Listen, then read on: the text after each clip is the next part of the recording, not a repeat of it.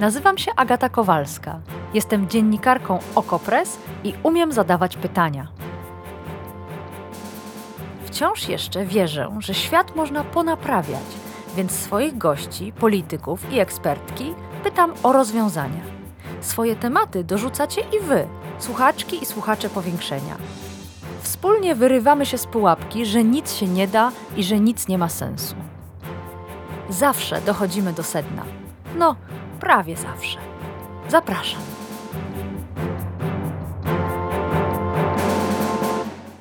Dziś rano dotarły do nas relacje z Kijowa, Lwowa i innych ukraińskich miast o bombardowaniach. Celem byli cywile i cywilne budynki. Ukraińcy od razu nazwali rosyjski atak terrorystycznym, nastawionym na wywołanie przerażenia.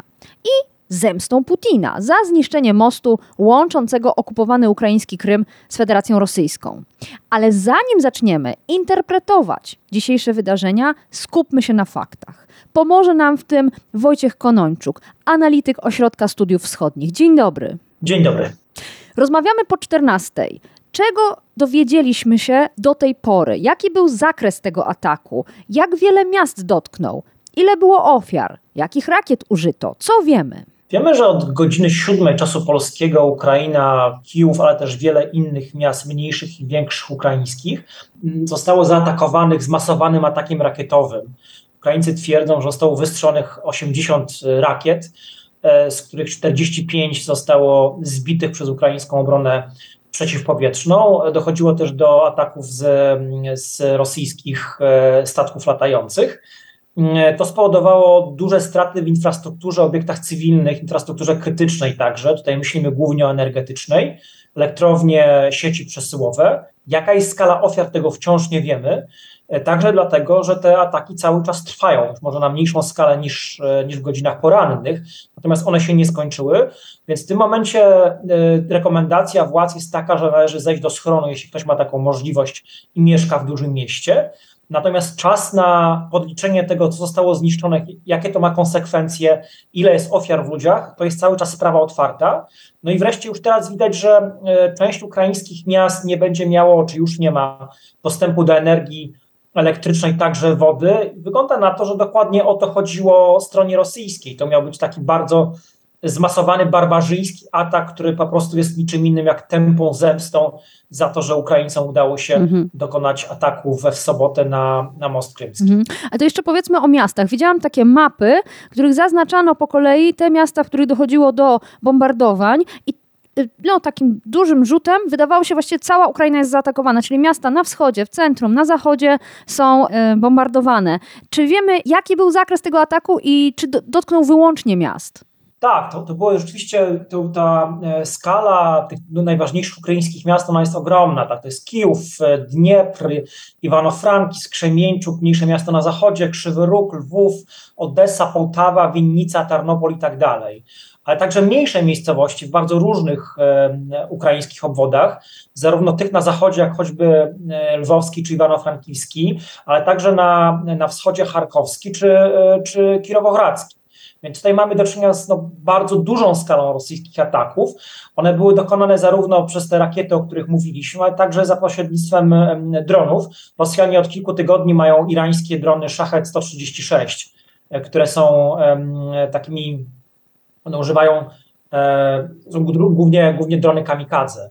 No i też e, kilkanaście, Ukraińcy mówią o kilkunastu bombowcach strategicznych, to są głównie te samoloty serii Tu-100, Tu-95 i Tu-160, które zostały użyte. Więc to był zmasowany atak za pośrednictwem różnego rodzaju instrumentów e, militarnych, który miał dokonać jak najbardziej daleko idących zniszczeń, głównie w infrastrukturze mm, cywilnej. Mm. No to przejdźmy do interpretacji. Na, najprostsze, pierwsze rozwiąza rozwiązanie czy wyjaśnienie, jakie się pojawiało, to po prostu odwet za zniszczenie mostu krymskiego, nazywanego też um, mostem kerczeńskim. Ale pojawiły się też bardziej dogłębne komentarze czy analizy e, dotyczące wewnętrznej polityki Kremla i tego, że to jest po prostu Władimir Putin ratujący swoją głowę, próbujący desperacko utrzymać się e, u władzy, broniący się przed krytyką jastrzębi czy radykałów, już nawet nie wiem jak nazywać tych e, polityków rosyjskich. Więc jak pan um, rozumie te dzisiejsze wydarzenia? Na pewno w rosyjskim establishmencie, a przynajmniej jego części, jest wielkie zapotrzebowanie na szybki odwet. No po tym blamarzu, jeśli chodzi o rosyjskie służby, jakim był dany ukraiński atak na most krymski, a trzeba powiedzieć, że to jest jeden z najlepiej chronionych obiektów tego typu w Rosji w ogóle.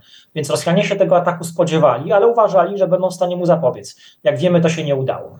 Więc e, pewna frustracja i pewna złość w elitach rządzących Rosją, szczególnie w tych najbardziej radykalnej części, ona narasta i ta dzisiaj zmasowana rosyjska odpowiedź jest tego, jest tego elementem. To znaczy, z jednej strony Rosjanie, jak wiemy, ogłosili mobilizację, która w ogóle nie jest częściowa, tylko po prostu jest mobilizacją, mając nadzieję, że to z czasem, pewnie w najbliższych tygodniach czy miesiącach, doprowadziłoby do korzystnego z punktu widzenia Rosji przełomu na froncie, a z drugiej strony oni myślą, że w ten sposób złamią e, morale, złamią odwagę ukraińskiego społeczeństwa.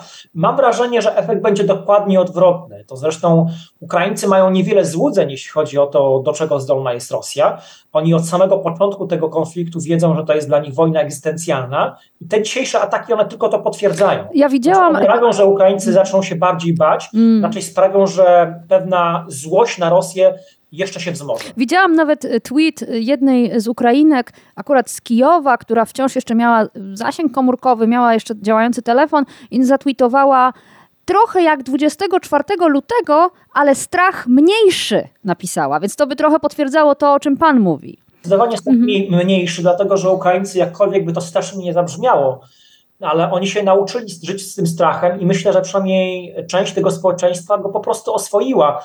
Pewnie jak sięgniemy do różnych relacji wojennych z II wojny światowej choćby, no to się okaże, że stopień emocjonalnego odbioru wojny był inny na początku konfliktu, a inny był w środku czy pod jego koniec. Tak, tak, samo, tak samo to się dzieje dzisiaj w przypadku ukraińskim. Myślę też, że ukraińskie morale bardzo budują wystąpienia prezydenta Załęskiego, także to dzisiejsze, kiedy on wyszedł przed swój budynek e, swojej administracji, nagrał dosłownie kilkudziesiąt, kilkudziesięciosekundowe e, wideo, nagranie wideo, którym skończył mówiąc, że państwo ukraińskie było przed tą wojną i państwo ukraińskie będzie po tej wojnie.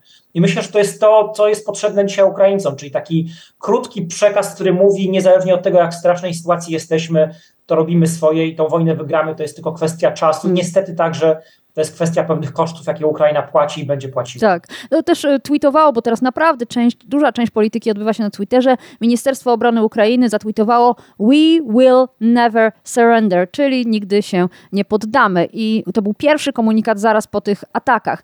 Ale jeszcze wróćmy do samego Putina i tych interpretacji, że to jest Putin ratujący swoją głowę. Ja przypomniałam sobie, jak dosłownie chyba trzy tygodnie temu Władimir Putin ogłosił, że jeśli Ukraina będzie, cytuję, kontynuowała swoją terrorystyczną wojnę, e, znamy ten język, to Rosja odpowie zdecydowanie, tam padło takie słowo. Wydawało się, że Putin grozi bombą jądrową. A tymczasem e, szczęście w nieszczęściu zaatakowano bronią konwencjonalną. Więc co tam się dzieje, jak pan myśli, na Kremlu? Myślę, że Putin bardzo by chciał jednak broni nie używać, broni nuklearnej na tym etapie przynajmniej. On ma nadzieję, że mobilizacja sprawę załatwi i on będzie w stanie, rosyjska armia będzie w stanie ten konflikt rozstrzygnąć na swoją korzyść. Więc wydaje mi się, że w najbliższych kilku miesiącach nawet Rosja raczej nie sięgnie po, po guzik nuklearny, właśnie licząc na to, że z jednej strony będzie miała więcej sił na froncie, a z drugiej strony też pewnie kolejne ataki na cele cywilne. I tutaj bym zwrócił uwagę, że od kilku dni, dosłownie od, y, od soboty, mamy nowego głównodowodzącego siłami rosyjskimi na, e, na froncie ukraińskim. To jest znany rosyjski generał e, Siergiej Surowikin, który e, zasłynął między innymi atakami na cele cywilne w Syrii. On był, ma taką wręcz, mówi się o nim rzeźnik z Syrii. Więc to jest osoba, która jest znana z pewnej brutalności w prowadzeniu mm, operacji e, wojskowych i też e, to nie jest osoba, która w jakikolwiek sposób e, troszczyłaby się o straty w, ludności cywilnej.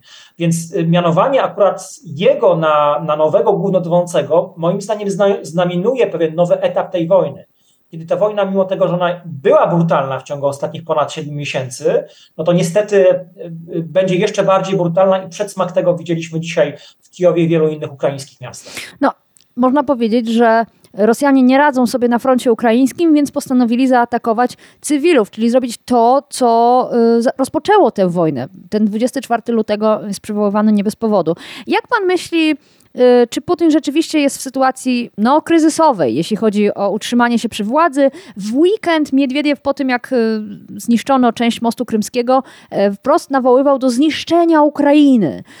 No to jest bardzo, są już te radykalne głosy. Pojawiały się też oczywiście komentarze w internecie tych rosyjskich anonimowych troli, którzy pisali, że taki taki prezydent o Putinie to żaden prezydent, że to słaby prezydent. Więc jak to jest e, z pozycją prezydenta? Czy nowy generał jest w stanie uratować zarazem jego pozycję? Myślę, że na tym etapie pozycja Putina jednak nie jest zagrożona, przynajmniej nie na tyle, żeby go pozbawić władzy.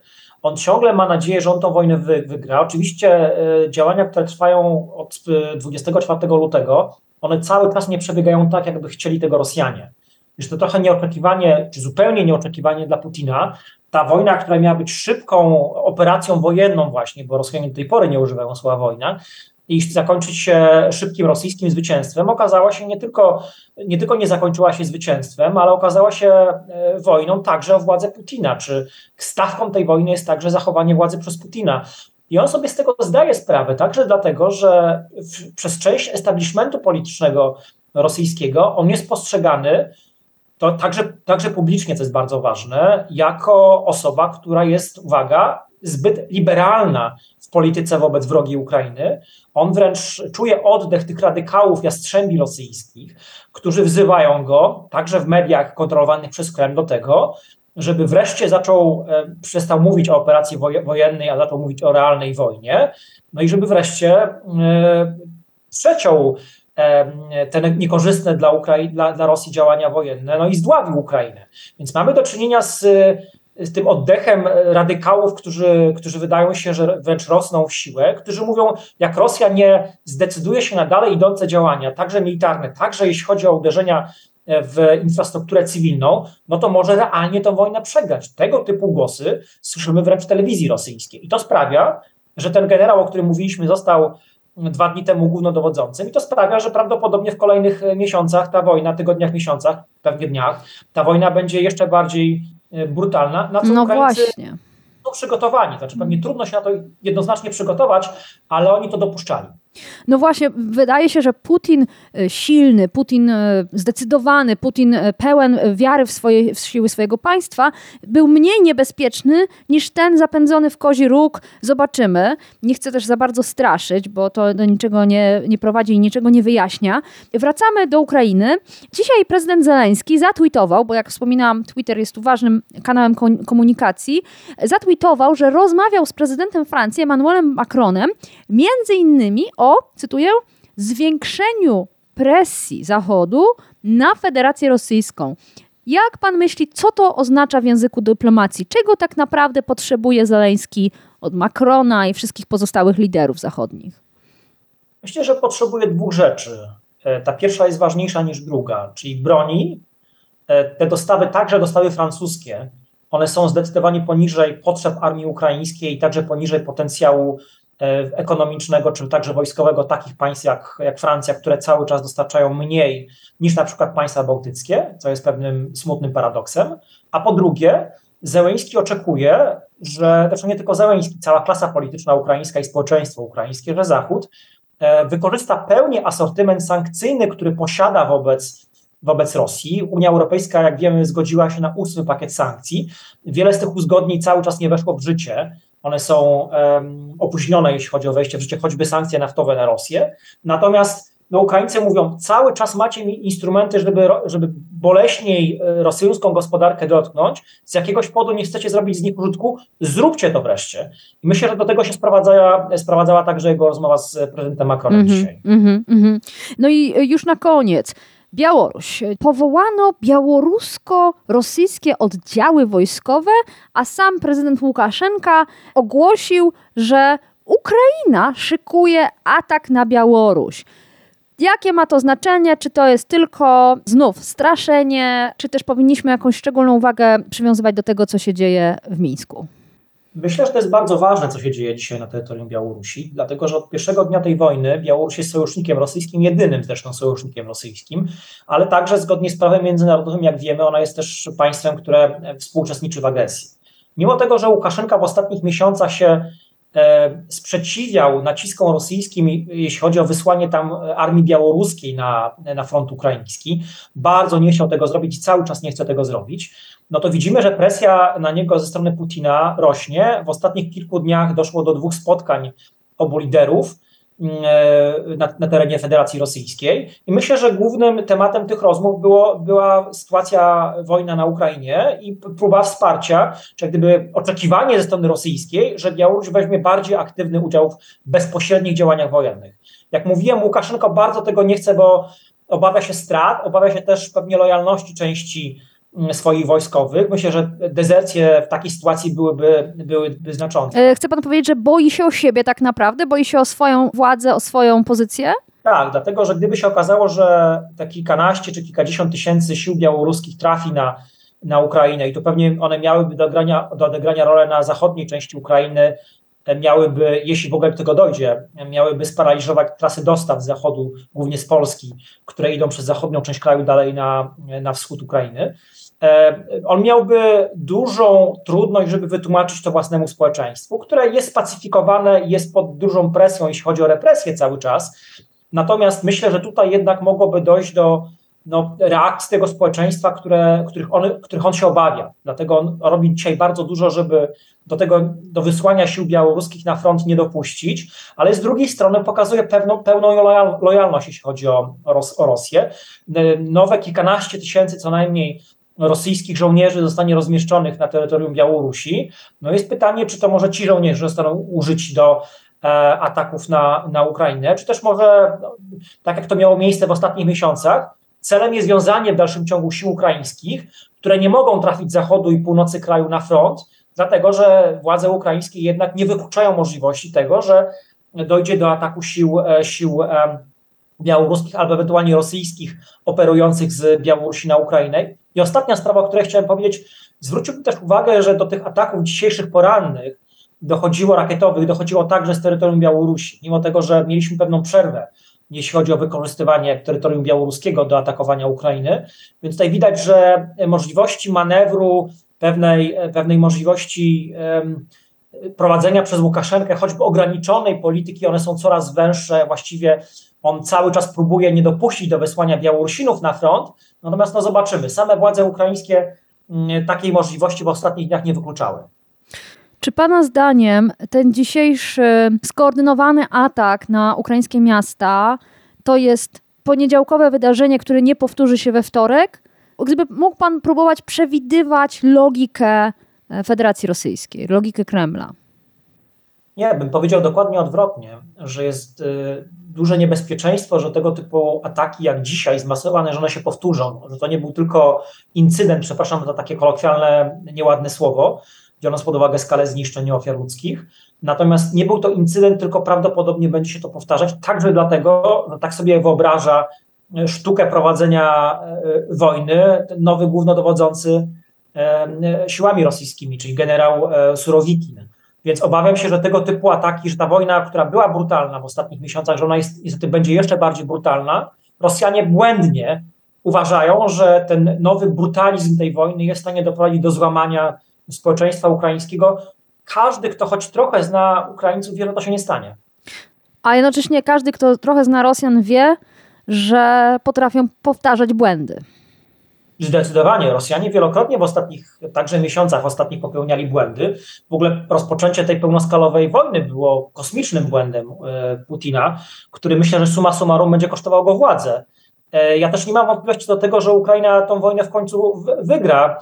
W dalszym ciągu będzie niepodległym, suwerennym krajem. Natomiast niestety pytanie jest o to, kiedy się to wydarzy jakie będą koszty ludzkie, materialne dla państwa ukraińskiego, bo już widzimy, że Ukraina, Ukraińcy płacą wielką cenę za, za te ostatnie 7 miesięcy. Wojciech Konończuk, analityk Ośrodka Studiów Wschodnich. Bardzo dziękuję za to spotkanie. Dziękuję również. Dziękuję Wam za wysłuchanie tego odcinka podcastu i za kibicowanie Ukrainie. Dziękuję też za pytania, gdzie się podziewam. Rzeczywiście przez ostatnie trzy tygodnie byłam nieobecna, nie było też powiększenia. Mam usprawiedliwienie lekarskie, ale teraz już jestem, wróciłam w pełni sił, akurat żeby przekopać się przez sterty maili od Was, tych z pomysłami tematów i tych z życzeniami powrotu do zdrowia. Ogromnie dziękuję, że do mnie piszecie. Słuchajcie więc powiększenia, czytajcie Okopres, rozmawiajmy i wspólnie poznawajmy świat. Do usłyszenia w kolejnym odcinku.